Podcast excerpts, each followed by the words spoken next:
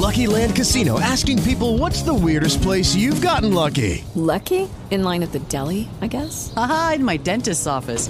More than once, actually. Do I have to say? Yes, you do. In the car before my kids' PTA meeting. Really? Yes. Excuse me, what's the weirdest place you've gotten lucky? I never win and tell. Well, there you have it. You can get lucky anywhere playing at LuckyLandSlots.com. Play for free right now. Are you feeling lucky? No purchase necessary. Void where prohibited by law. 18 plus. Terms and conditions apply. See website for details.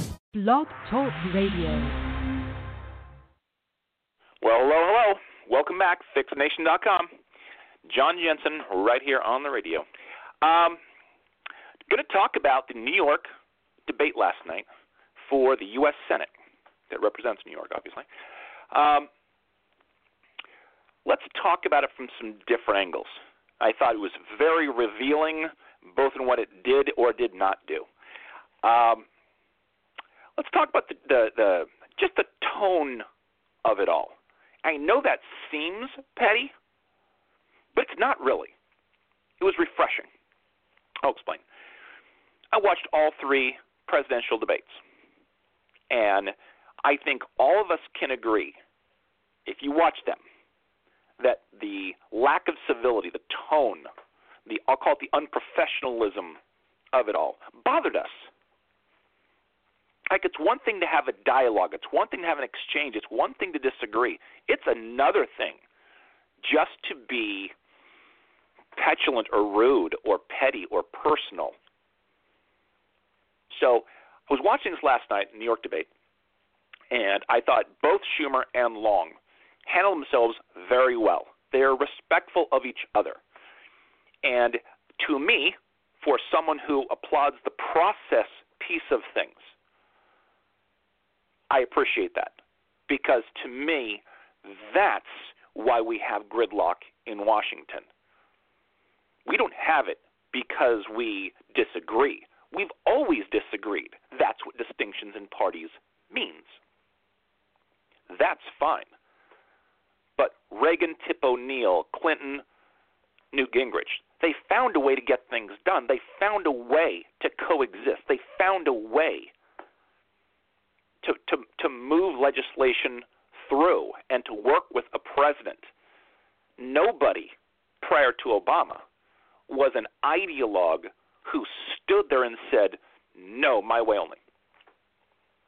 And that's that's just not right.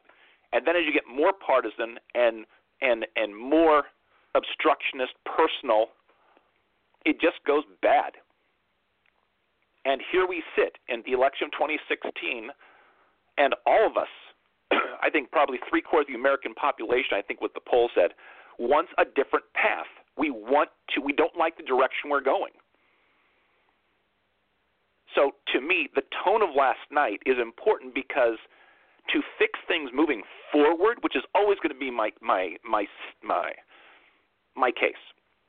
You need to have a civility, a tone. You have to be able to explain things. This is why I decided this, and this is why I believe it's right. May not agree or disagree, but I want you to know where it came from and why I decided that way.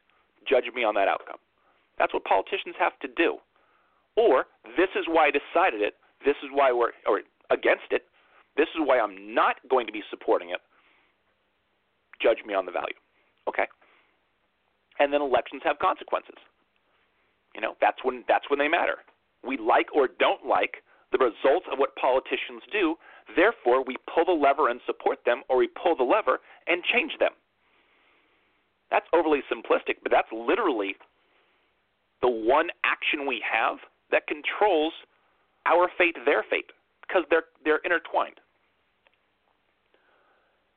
So now let's get into some some some substance a little bit, because one of the things that need to come out from last night, and again, just full disclosure, I am running John Jensen. I'm running as a write-in candidate for the U.S. Senate from New York as a protest vote against Chuck Schumer. That does not mean I am necessarily for Wendy Long. It does not mean I am a GOP or a Democrat in and of itself. What do I mean by that? I was asked last night, you know, protest vote against what? Against both of them? And basically, my answer was yes, but for different reasons. He's been there 18 years and has done nothing but damage to the state of New York.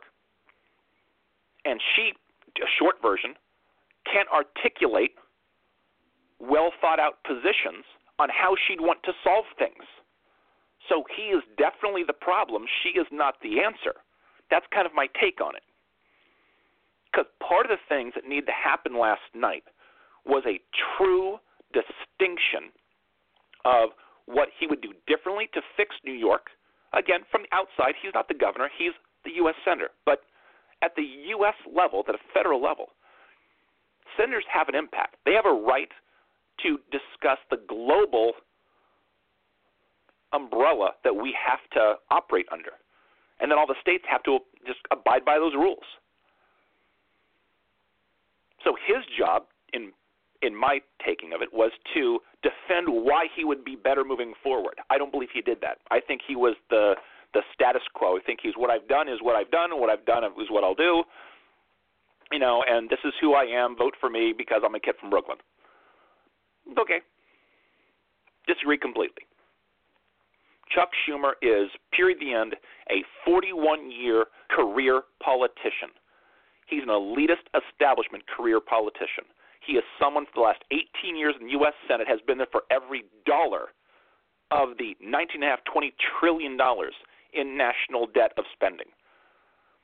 He loves big government. He loves open borders. He loves high taxes. He loves education at the federal level. He loves everything that's more money, more investment. I love that that code name. You know, let's invest in infrastructure. The term invest means spend money. They just don't want to say spend money because it makes them sound sloppy and loose. Invest. Oh, like they're responsible now. It's the same word. They want to spend money they don't have. That's what deficit spending means. Okay. So I refuse to give him a pass on that because the status quo is the current direction. I'll go back to an earlier comment. Three quarters of the American people believe we're headed in the wrong direction. If we're heading the wrong direction, why would you stay the course? You ever drive your car around and you're a little lost?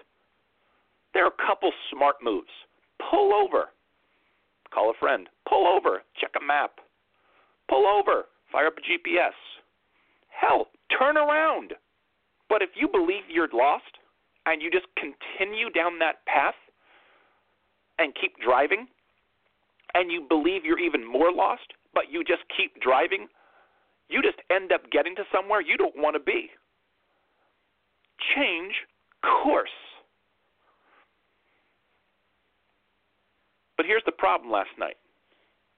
Wendy Long, who has been completely MIA, missing in action, this entire election process. Now, granted, when you're in New York and you're going down a three term incumbent who's raised $22 million and you raise 156000 you have no shot. That doesn't buy you a lot of airtime in New York. It doesn't buy you a lot of goodwill. It doesn't get you a lot of votes. Short of being on a sign with Trump underneath Trump Pence, I have not literally heard her voice until last night when the debate started. It's the first time I heard, and I'm in New York and I'm highly active in politics. So think about that. I'm the guy that's trying to listen. I'm the guy that's actively searching to listen. I'm the guy that pays attention, not tunes out.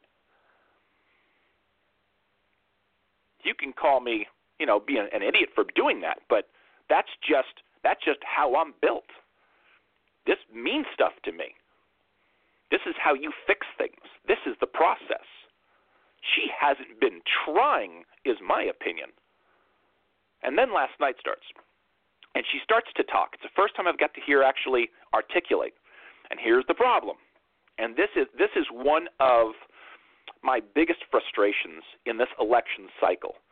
Sometimes the people who have the right policies and the right message can't message it, meaning they can't sell it, they can't articulate it. If you go back to Reagan, one of his wonderful qualities was the ability to get us to understand what he wanted to do. I think Mike Pence has a little bit of that in him. Bill Clinton surely did. Barack Obama definitely did. Now, forget whether you like or disagree with the politics. Skip that piece of it for a second. You have to have a messenger who can articulate the position and make it palatable, sellable, real. How does it affect you? If you want to talk trade and wonkiness and imbalances, bah, what does that mean to me? What, how does that change my world, our life, my families, my kids, affect my job, my community? Because that's kind of how we, the mass population, the Main Street people, that's how we think. And the more she talked, the more one I thought she was ill prepared. If this if you knew this was coming, why weren't you ready? If you knew what his policy decisions were historically, why weren't you ready to spin it back on him? She also did something, and it was refreshing, but it's also just a little defeatist. She actually answered the questions that he asked her, and that's not in a in a in a debate scenario. Typically, what candidates will do, they typically will spin the question, answer a question they want to answer, not the question they were asked. So, although I applaud her for actually answering the questions, it put her in some really awkward positions because kind of he got what he wanted to get, and she lost by default. She was not nearly as prepared, articulate as he was. But again, he is a career politician. It's a little like a Hillary Trump comparison. She's been there for 30 years and has groomed herself for this literally split second in time. He's been at this for about 15 months and he's winging it. So he's going to make some goofs and gaffes. And that that's a little how how Schumer and Long played out last night. You know, he was extremely polished, had an answer for everything. And she didn't have a way to go get him because she wasn't ready and articulate. And that's not a knock on her as a person, or by the way, him as a person. Um, someone after the debate reached out and was like, you know, oh, why why you against Schumer? He's a really good man. Well, that might be true. Let's assume that's true. I would want that to be true. He could be a great father, great husband, okay, good man, etc. That's not what I'm judging him on. I'm looking for a leader. I'm looking for a U.S. senator. That's what I'm looking for. And on that merit, for the last 18 years, I can rattle off a list of things he's done against New York. I don't have a list of what he's done that's helped New York, from my definition, by the way. Like, if you want big, bloated government, he's your guy. If you want to pay higher taxes, he's your guy. If you like deficit spending, he's your guy. If you like all the epic fail that Obamacare is, he's your guy. If you want open borders and lack of security that comes with it, he's your guy. If you want open borders, which allows immigration on a mass level, which dilutes the labor pool and hurts wages for the lower middle class, he's your guy. I can keep going. But that's my point. There are so many things he's done poorly, but he wasn't held accountable for. And that's not really on him because his his job is to spin himself in a positive light. It was her job to go get him on the merits. And I don't think that happened very well at all. But again, it's all about choices, right? All about choices. But the the first step in a choice, and this is what I didn't hear last night, was a distinction. Because what she should have said was, You're for higher taxes, which will hurt the economy, and I'm for lower taxes, which will help the economy. You're for the status quo of big government, and I'm not, which will help Main Street. You take all your money from Wall Street and outside New York donors. I represent Main Street and the average New Yorker, and I'm willing to fight that fight for them, etc. Clear, distinct, bullet point, tangible, real, factual things. Okay. Because coming out of last night, now we kind of have it in our skull where they stand. Well, we don't really because they didn't kind of cover that. But let's skip that for a second. There should be distinctions between the two, or a third distinction, which is neither one of them appealed to me. So now what? Where are my priorities? Now, I will speak for me. There, to me, there are six things that New Yorkers truly need to, to, to hinge on to because it drives the future of our, of our state the economy, immigration, national security, education, criminal justice, inner city poverty. Those six. For our state, those six are huge drivers, critical. So now comes down to priorities. Which of those is the biggest to you? And which candidate can address it better? Because to me, if you're voting for an incumbent because they're an incumbent, that's a really sad day. Vote for an incumbent because they represent you well, because they've achieved things for you, because they you believe that the results speak for themselves. That's a good vote, no matter where you stand politically, by the way. But sometimes you have to understand you know what? What I'm getting isn't worth it. I need to change. I need a new direction of leadership. Now the question becomes is that change, in this case long, is she worth that vote? Right now, I still don't know. She can't articulate it. She's true, her words, not mine. She's more conservative than she was four years ago. Um, really? One, not really sure how that's possible. But number two is because you attach yourself to the name Trump does not necessarily mean you've changed philosophically to be more conservative. And that's also not a reason you should be elected.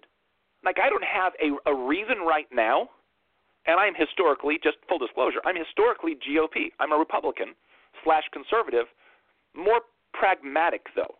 Because again, just like FixNation.com says, I'm a solution based thinker. it's why I started this about five years ago. Because I was so frustrated with government. I wanted change in government. I wanted them to deal in real time with the problems we have and solve them. I'm so completely sick and tired of people kicking the can down the road and not looking into the camera and saying entitlements are out of control we need to resolve them. They'll be bankrupt in 13 years. So, for the elderly, for everyone underneath them, and for the future generations, we need to fix it now and get on a reasonable path in some way, shape, or form. So, here's my plan and why. I'm sick and tired of brutally slow growth in an economy because the government has become blatantly too big for its own good. When the government gets in the way of your and my life, it needs to get smaller. 21 or 22 percent of GDP is not even close to historical norms of 18 percent. Start right there. Big bloated government, and they do it because they want to spend money, and they don't even spend their money; they spend our money. They spools money fiscal irresponsibility in Washington is lunacy. Everyone balances a checkbook but them. And if you stay status quo, it's only going to get worse. So you need people that are solution based, problem solvers to address it and be able to articulate in real time the message. So it's priorities. Economy, it's the economy, stupid. That's a Bill Clinton line. Never more true, you know, ever than today. Usually, people vote their pocketbook. Are you truly better off than you were four years ago? Very few people that I know can say yes to that answer. Very few people economically like where we are and where that's going. Think about if you're a millennial and you just got out of college. Good luck finding that career job, right? What about a Gen Xer? Kind of stuck in that entry position, but you can't really step up? Can't get a better paying job, so therefore that first home, second home, kind of in a waiting thing? Are you still living with your parents? That's not an insult, by the way. It's kind of an economic reality. If you can't afford to move out, then you must stay in. That's not an attack on you for doing it. Sometimes we have to give you the ability to go get it. Well, if there aren't jobs out there, if there isn't a fight for your labor talent, I got a tip for you. Then the system is the problem, not you. But sometimes the system recreates itself. Let's combine some of these priorities.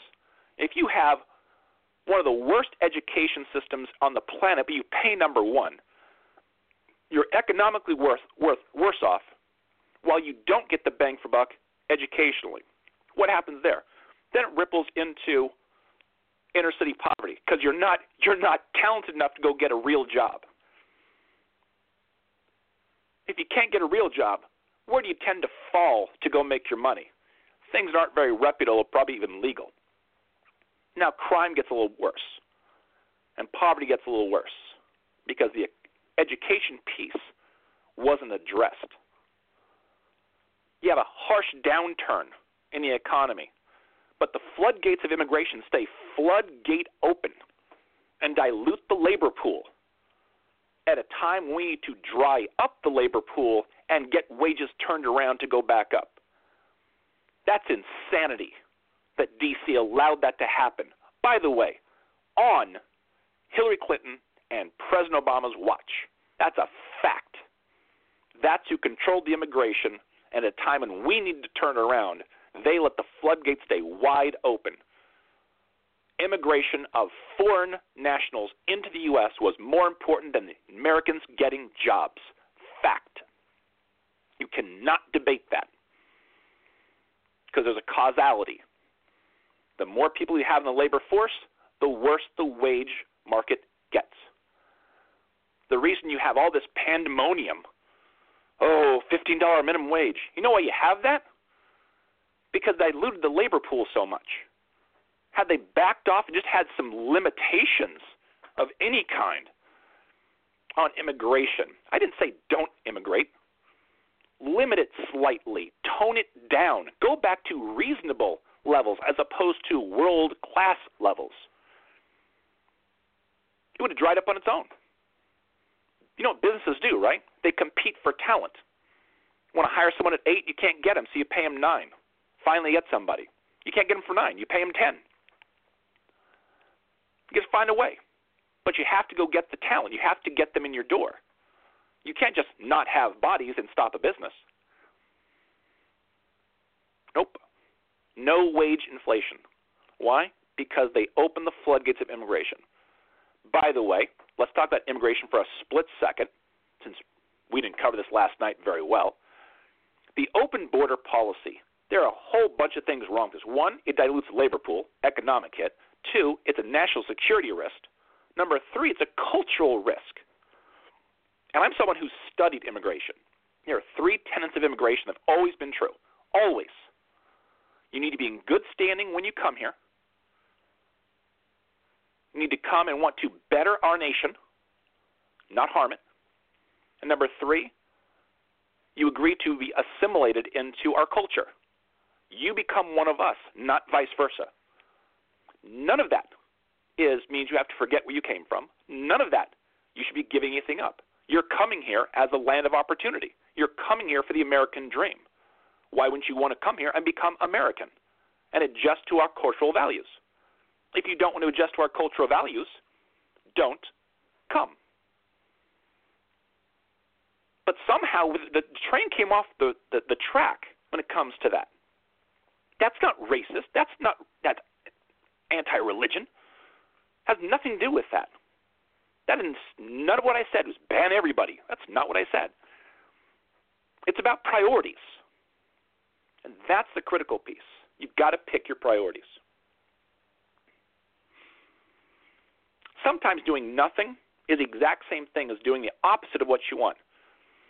Well, I don't like Trump, so I'm not going to vote. Okay, that's a vote for Hillary. I don't like Hillary, I'm not going to vote. To vote for Trump. That kind of mentality.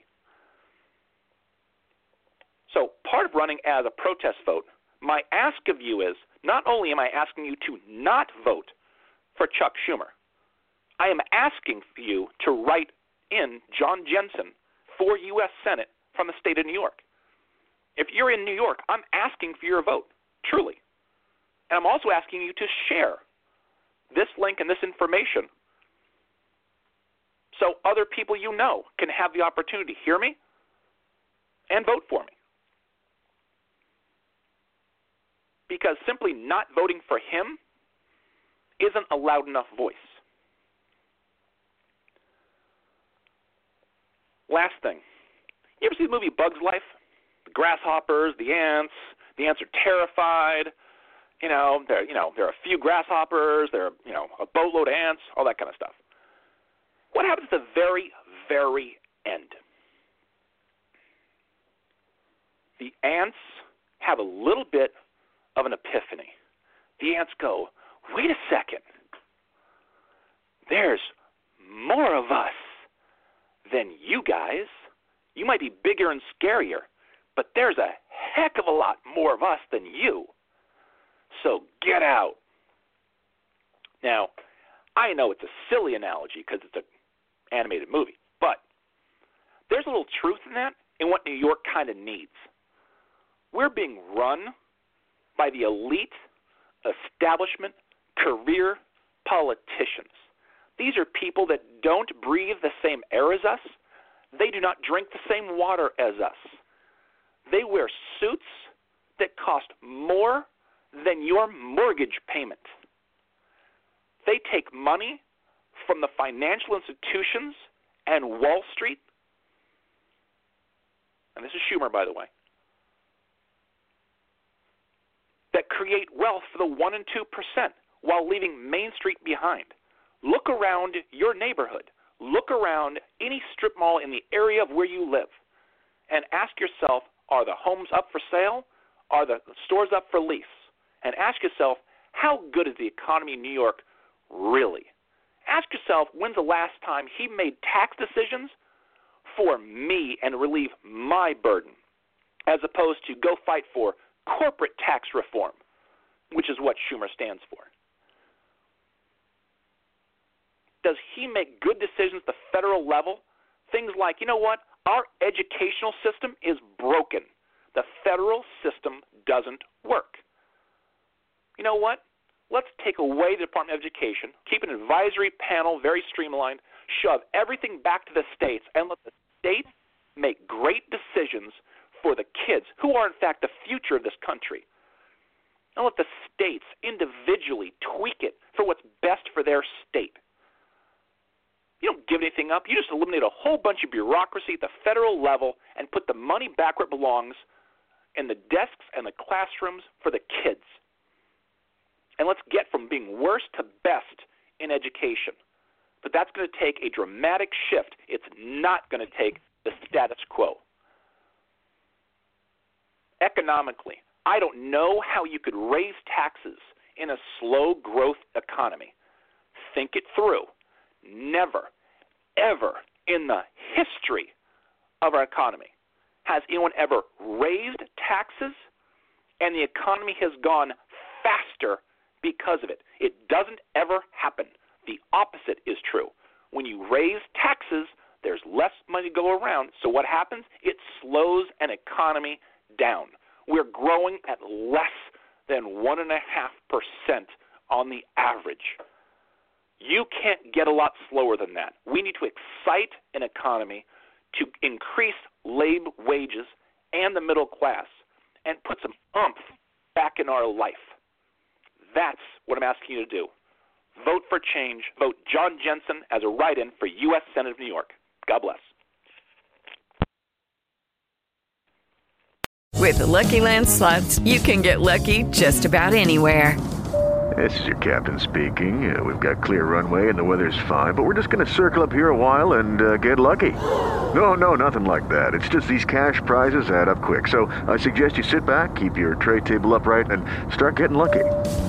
Play for free at LuckyLandSlots.com. Are you feeling lucky? No purchase necessary. Void where prohibited by law. 18 plus terms and conditions apply. See website for details.